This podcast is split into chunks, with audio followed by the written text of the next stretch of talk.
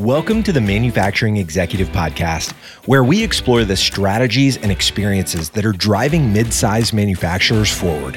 Here, you'll discover new insights from passionate manufacturing leaders who have compelling stories to share about their successes and struggles. And you'll learn from B2B sales and marketing experts about how to apply actionable business development strategies inside your business. Let's get into the show.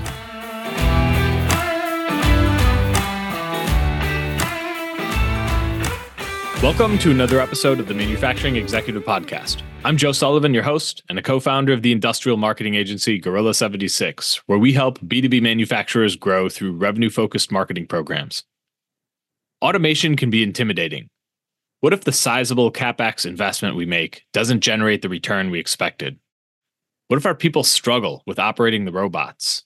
And how will they deal with this kind of operational change in general? All fair questions and real concerns for manufacturing leaders today. My guest on this episode is the founder and CEO of an automation provider that's lowering the barrier to entry through outcome based robotic solutions and shifting the investment from CapEx to OpEx. Let me introduce him. Saman Farid is the founder of Formic, the leading robotics as a service provider, enabling SMB and mid market US industrial businesses to easily bring automation into their production processes. He's been involved with technology and robotics throughout his career, building and selling two technology companies. Prior to Formic, Saman ran the global investment fund for Baidu Ventures, focusing on AI, machine learning, and its effects on the way we work and live. He's the founder of Comet Labs, an AI focused investment fund and incubator, and currently serves as an investor or board member for a mix of 25 plus robotics, technology, and AI focused businesses.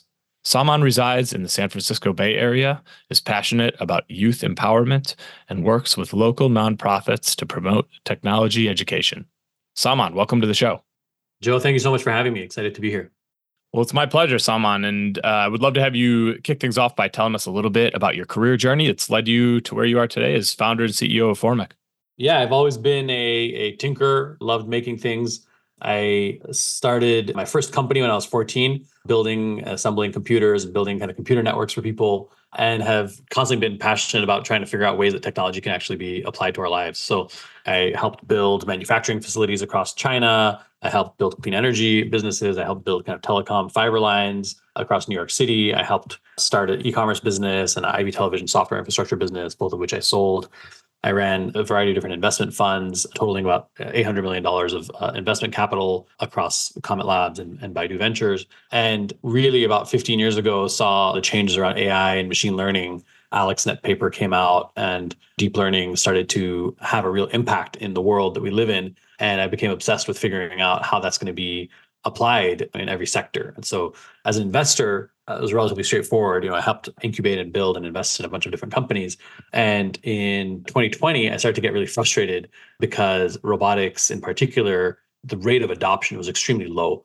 And while the technology was moving so quickly and robots were becoming so much more capable, when I looked around the world and compared it to a sci-fi movie that I would watch, I, I would just constantly be disappointed, right? Like, why is it that when you go to a factory or a construction site or a farm, you still don't see a lot of robots out there helping us. And at the same time, labor shortage is worse than it's ever been. This company was started, you know, right in the middle of the pandemic where there was, you know, empty store shelves and supply chain issues and all of this manufacturing uncertainty. And I just thought to myself, like, there has to be a better way, right? We have all this incredible technology. We have to get it into the hands of the people who need it so that we can produce more, can create a world of abundance, we can create more vibrant manufacturing sector in America. We can create more jobs. Like what's really, really needed here is a massive influx of technology into the world that needs it the most. And so Formic was really started with that mission is like, how do we drastically increase that adoption curve? Well, I love it. And if you read the homepage of the Formic website, it says we design, deploy, and maintain your automation solution for zero dollars. Pay nothing until the machines are producing for you. And I know you guys have a really unique model. I'd love to let you talk about it here. Yeah, you know, the simple version of it is that when we spoke to manufacturing facilities, there's ultimately two reasons why people had not adopted automation. Number one is that it's risky. And number two is that it's difficult. it's just such a giant lift for manufacturing facilities, right? Like if you are spending your time kind of becoming an expert at making chocolate chip cookies or making plastic parts for the automotive industry or you know becoming a CNC machining expert all of those are incredibly deep fields that require lots and lots of years of experience and then somebody comes to you and says on top of that by the way like go learn a lot about robots and figure out how to make them work for your facility it's just a giant ask and so all but the biggest companies in the world have still not adopted automation when we talk to factories they said it's been, I've been trying to automate for the last 10 years. And I know I'm going to go out of business if I don't automate. We hear that a lot from manufacturers. And still, I don't have any robots, right? Or I, I bought a robot a few years ago and it's sitting in the corner collecting dust because you know we couldn't get it to work. And that risk and that complexity is the thing that we're trying to take away. So with Formic, we said, okay, well, we do spend all of our time thinking about robots. We are experts in the technology behind automation and we're experts in the kind of operational side of like what it takes to make these systems work well so why don't we take on the risk instead of our customer so that was really the founding premise of the business right and so when we go to factories we say look pay zero capex you don't pay us a single penny until we get the system installed and running and then you pay an hourly rate for the usage of that system and that hourly rate has a service level agreement associated with it so if we say we're going to pack six boxes per minute and we're packing five boxes per minute we're in violation of our service level right? And so it's you're really paying for outcomes. And on the flip side, we take care of all the complexity behind the scenes, right? All of the software, all of the programming and reprogramming, all of the maintenance, spare parts, installation, engineering, everything is paid for and, and managed by Formic. And it really makes it so that it's as easy as calling a temp agency. You can just call Formic, we'll fill your empty headcount with with robots. And we've seen incredible progress. It's been only barely three years since we started the company we're now in 60 plus plants across the US, and we have hundreds of robots deployed across lots and lots of those facilities. And every single time, what these customers tell us is that this is the only way that, that robots have been accessible to me. And now all of a sudden, it seems like a viable uh, option. So that's something we're really proud of is that you know we we wanted to make it accessible, and it seems like we're now doing that. Well, congrats. And sounds like you guys are off to a really fast start. And just based on conversations I've had with manufacturing leaders, it seems like you're solving for some of the biggest fears out there right now, which is making that big investment without really understanding it or having a fear of, you know, are we going to be able to support this system once the, the integrator walks out the door and we're we're on our own with it. So it makes a lot of sense. Yeah. You know, I think the integrator business model is they want to bite off the hardest technical problems and then they want to charge you for engineering hours to go and solve these hard problems which is great but that doesn't always match up with what's the most useful thing for the facility. And so the, the benefit of us is that we're kind of we set this up so that we're incentive aligned with our customers right? Like we don't benefit from selling you more complicated stuff. We don't benefit from selling you more hardware or you know adding equipment that we don't need. We only benefit if we're getting the outcome that you want, right? Which is five boxes per minute or 10 boxes per minute or whatever it is. And so that incentive alignment just co- co- means that the way we operate is completely different. We've built a bunch of software that automates the kind of design and scoping process. We built a bunch of software that does all the management, operation, and maintenance. We have a command center where our technicians are looking at a monitor of all of the robots that we have deployed. They're looking at all the sensor data. As soon as there's any kind of anomaly, we remotely log in. If we can fix it remotely, we remotely fix it. If we can't, we send a technician on site before the customer even notices that there's any downtime or any issues. And that level of proactiveness comes from the fact that we are incentive aligned. Right? If the system is not running, we're not making money. and so we have the same goal as our customer, which is maximize production and productivity. It just feels better, right? It feels like we're doing something useful for our customer. And the customers recognize it too, right? A lot of them have said, hey, Formic has skin in the game. That's something that I value as a user of the automation. Yeah, you win or lose together. I think it probably creates a true feeling of partnership from the beginning, which can be a tough thing to otherwise achieve. So, very cool. Well, Saman, let's talk about labor a little bit. I've you know been running this podcast coming up on four years here, and it's been it's hard to escape the topic of labor. And every time I have a conversation about automation, it of course finds its way in, into the conversation whether you're in downtown Chicago or the middle of Nebraska, we all know that it's a problem, right? And so I'd love to just hear from your perspective, you know, how do you see the labor issue right now and you know, how is automation working to sort of combat it yeah the labor issue is extremely challenging right i think uh, when we talk to a lot of facilities they say they have something between 30 to 40 percent turnover sometimes per month right like that's the that in, in the most extreme facilities that we've talked to 30% per month headcount turnover. It's just uh, unbelievable. You know, the average across the US manufacturing industry is 100% per year turnover. So these manufacturing facilities are, are constantly trying to fill empty headcount. Not only that, the utilization of these plants is extremely low. So if you look at the typical factory in America, they run about two or 3,000 hours per year. And that's out of 8,600 possible hours of production time. So just to kind of put some numbers on it, that means there's roughly 75% of the time American factories are sitting idle. and that's just a kind of crazy statistic to me. They already paid for the facility, the floor space, the roofing, the air conditioners, the forklifts, the machinery, the CNC machines. All of this stuff has been built and installed. And then it sits around and collects dust for 75% of the time. No wonder that we're not competitive with global manufacturing, right? If we are running our plant, you know, eight hours a day and somebody in China or Vietnam is running 24 hours a day, even if the labor cost was the same, it would be cheaper over there. And it's not the same, right? So we don't have a shot in hell of being competitive as American manufacturers unless and until we can drastically increase utilization of these plants.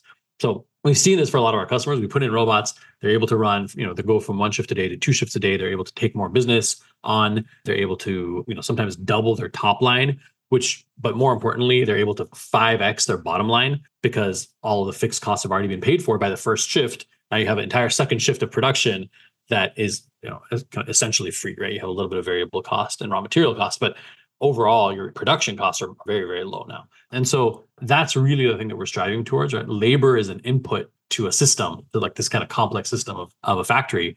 And what we found is that's historically been the bottleneck for American manufacturing. So if we were able to release that bottleneck and make it like instantly available, no cost, no expertise required, that means that the facilities are able to produce a lot more and be much more competitive globally. So they're winning a lot more business. And the flip side is their competitors, other factories who don't automate, are losing business, right? Like that's the kind of inevitable outcome of capitalism.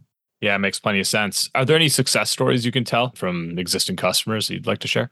For a lot of them, unfortunately, we can't name them. But actually, on our website, there are a lot of case studies, like some of the ones that we've listed publicly on our website. You know, one of them is Green Seed. They make their co-packing facility they make a variety of different foods for uh, large CPG companies. And uh, we started with one system for them. And then we ended up putting three or four more systems in that facility they were able to reduce their production costs 30 to 40%.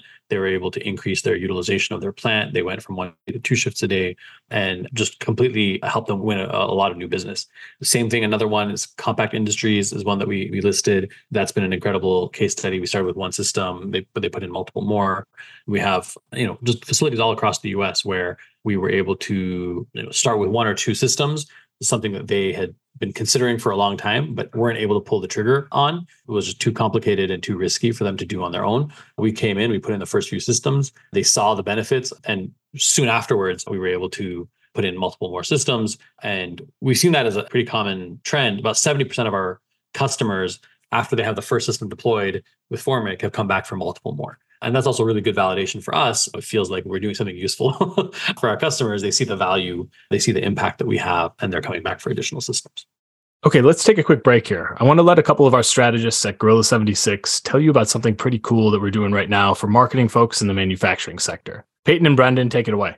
So, I'm Peyton Warren. And I'm Brendan Forrest. Twice a month, we host a live event called Industrial Marketing Live. Right now, we have a group of 50 plus industrial marketers from a variety of manufacturing organizations that meet up digitally to learn, ask questions, network, and get smarter. Every session has a designated topic, and one of our team members at Gorilla 76 opens up by teaching for the first half hour or so. Topics have included how to do a better manufacturing webinar, getting started with paid social on LinkedIn, how to optimize your website for conversions, creating amazing video content, and so much more. After we break it down, we open it up to Q&A so we can help you apply all of this in your own businesses. This is pure value, no cost, no strings attached, no product or service pitches, just a 100% unadulterated learning experience. And on top of these live sessions, we've also opened up a Slack channel where attendees bounce ideas off each other and learn together between sessions. We're building a true community of manufacturing marketing professionals here. So if you or someone at your company has the word marketing in his or her job title, please consider telling them about it.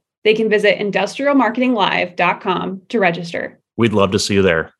Saman, I imagine one of the challenges for manufacturing leaders who are in the position that you described earlier, they know they need to automate or they're going to be out of business in 10 years or they're going to be, you know, losing market share. It's gonna be hard to keep up with competition. I, imagine one of the challenges they're facing is just not knowing how to evaluate all the different companies that are selling automation services of some sort.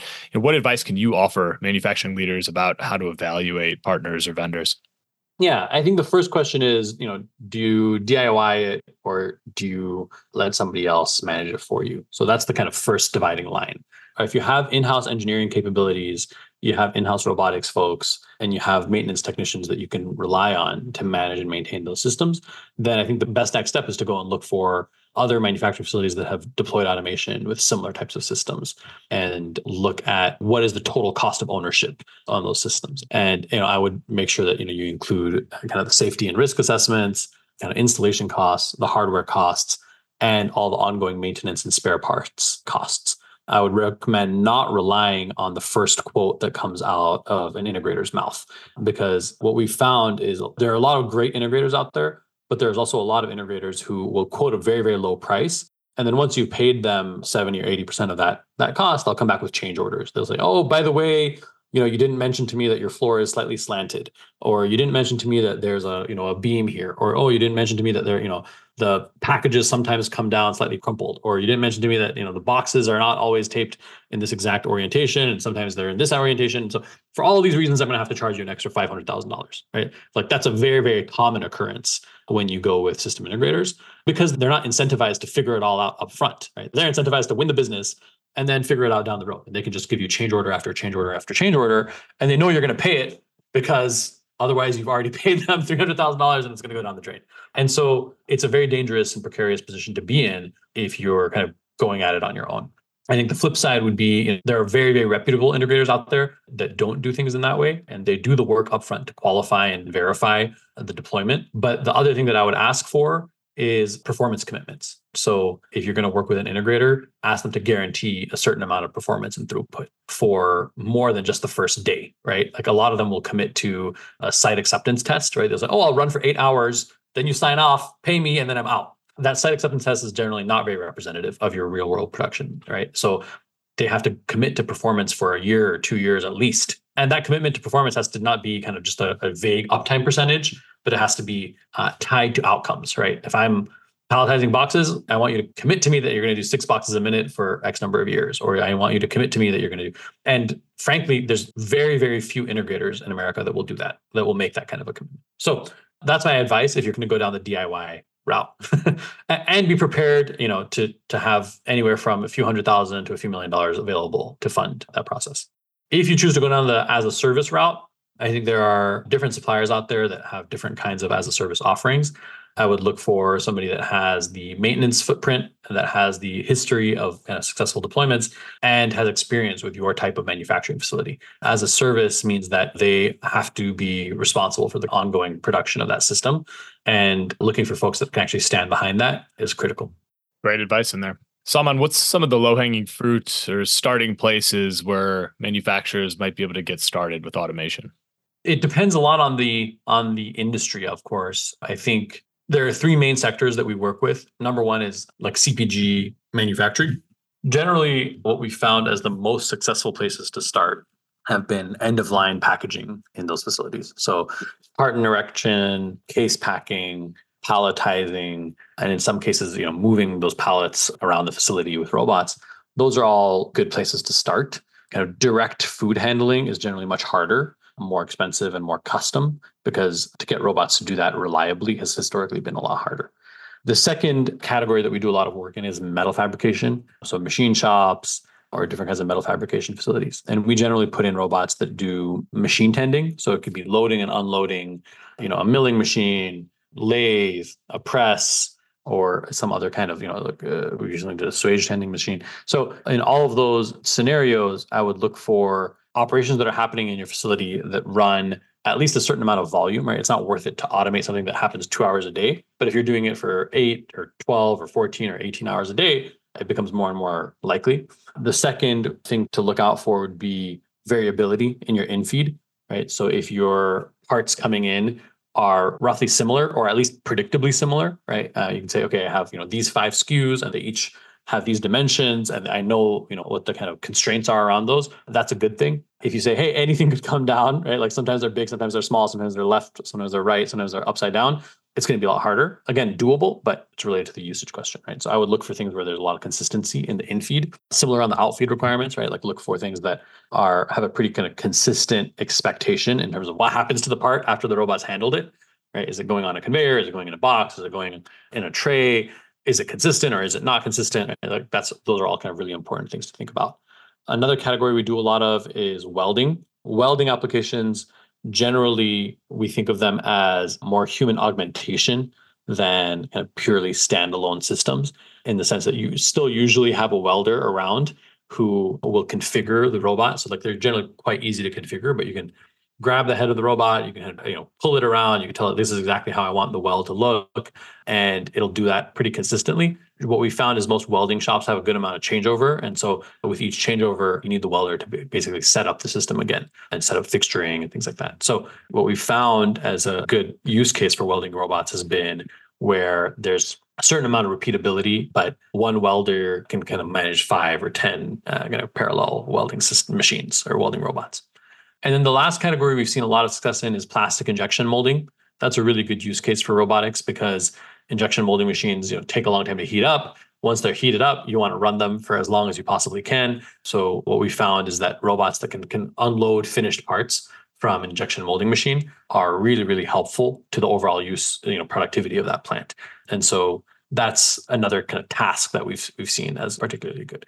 There are other tasks, of, of course, that robots can do well, you know, polishing, inspection, deburring, but you know, I, there's hundreds more. But you know, the ones that I've listed so far are, are, where we've seen so like kind of lowest hanging fruit, highest ROI, highest impact use cases for automation. Saman, is there anything I didn't ask you about that you'd like to add to the conversation today?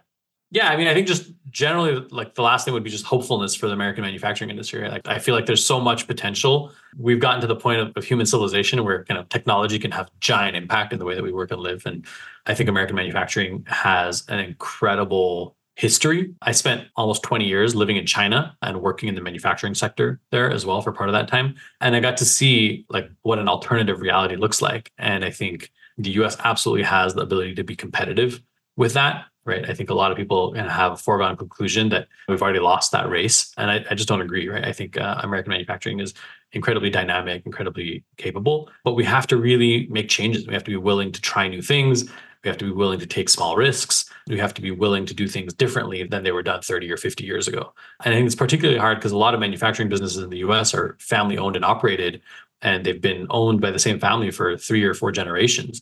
And so, you know, departure from what the family has done for the last three generations is really difficult and scary. And I think what separates the people who are going to be around for a long time and the ones who are going to perish ultimately is their ability and willingness to adapt to change. And I think now is the time to try new things. And if we don't, right, like I think that's the downfall of American manufacturing. Well, it's encouraging to hear your hopefulness, and I agree wholeheartedly with you. I have the kind of unique privilege of talking to so many manufacturing leaders who are you know at the forefront of all kinds of different technology and just you know different mindset for leadership and a different outlook for what manufacturing needs to be versus what it's been and so i think that uh, i'm right there with you that you know we can get enough of the right people focused on how to stay competitive and adapt to change rather than just continuing to do what we've been doing, the future could be very bright. Yeah, absolutely. Likewise. Awesome. Well, Saman, this was a great conversation. Can you tell our audience how they can get in touch with you and where they can learn more about Formic? Yeah, I, our website is easy. It's www.formic, F-O-R-M-I-C dot co dot co. Or you can just email me. It's the letter S at formic.co. Very simple. Awesome. Well, I appreciate you doing this today. Yeah. Thank you so much. Thanks for having me, Joe. You bet. And as for the rest of you, I hope to catch you on the next episode of The Manufacturing Executive.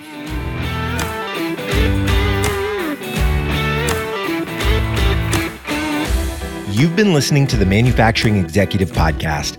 To ensure that you never miss an episode, subscribe to the show in your favorite podcast player.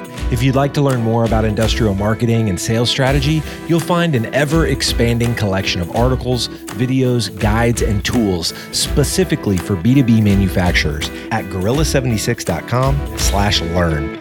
Thank you so much for listening. Until next time.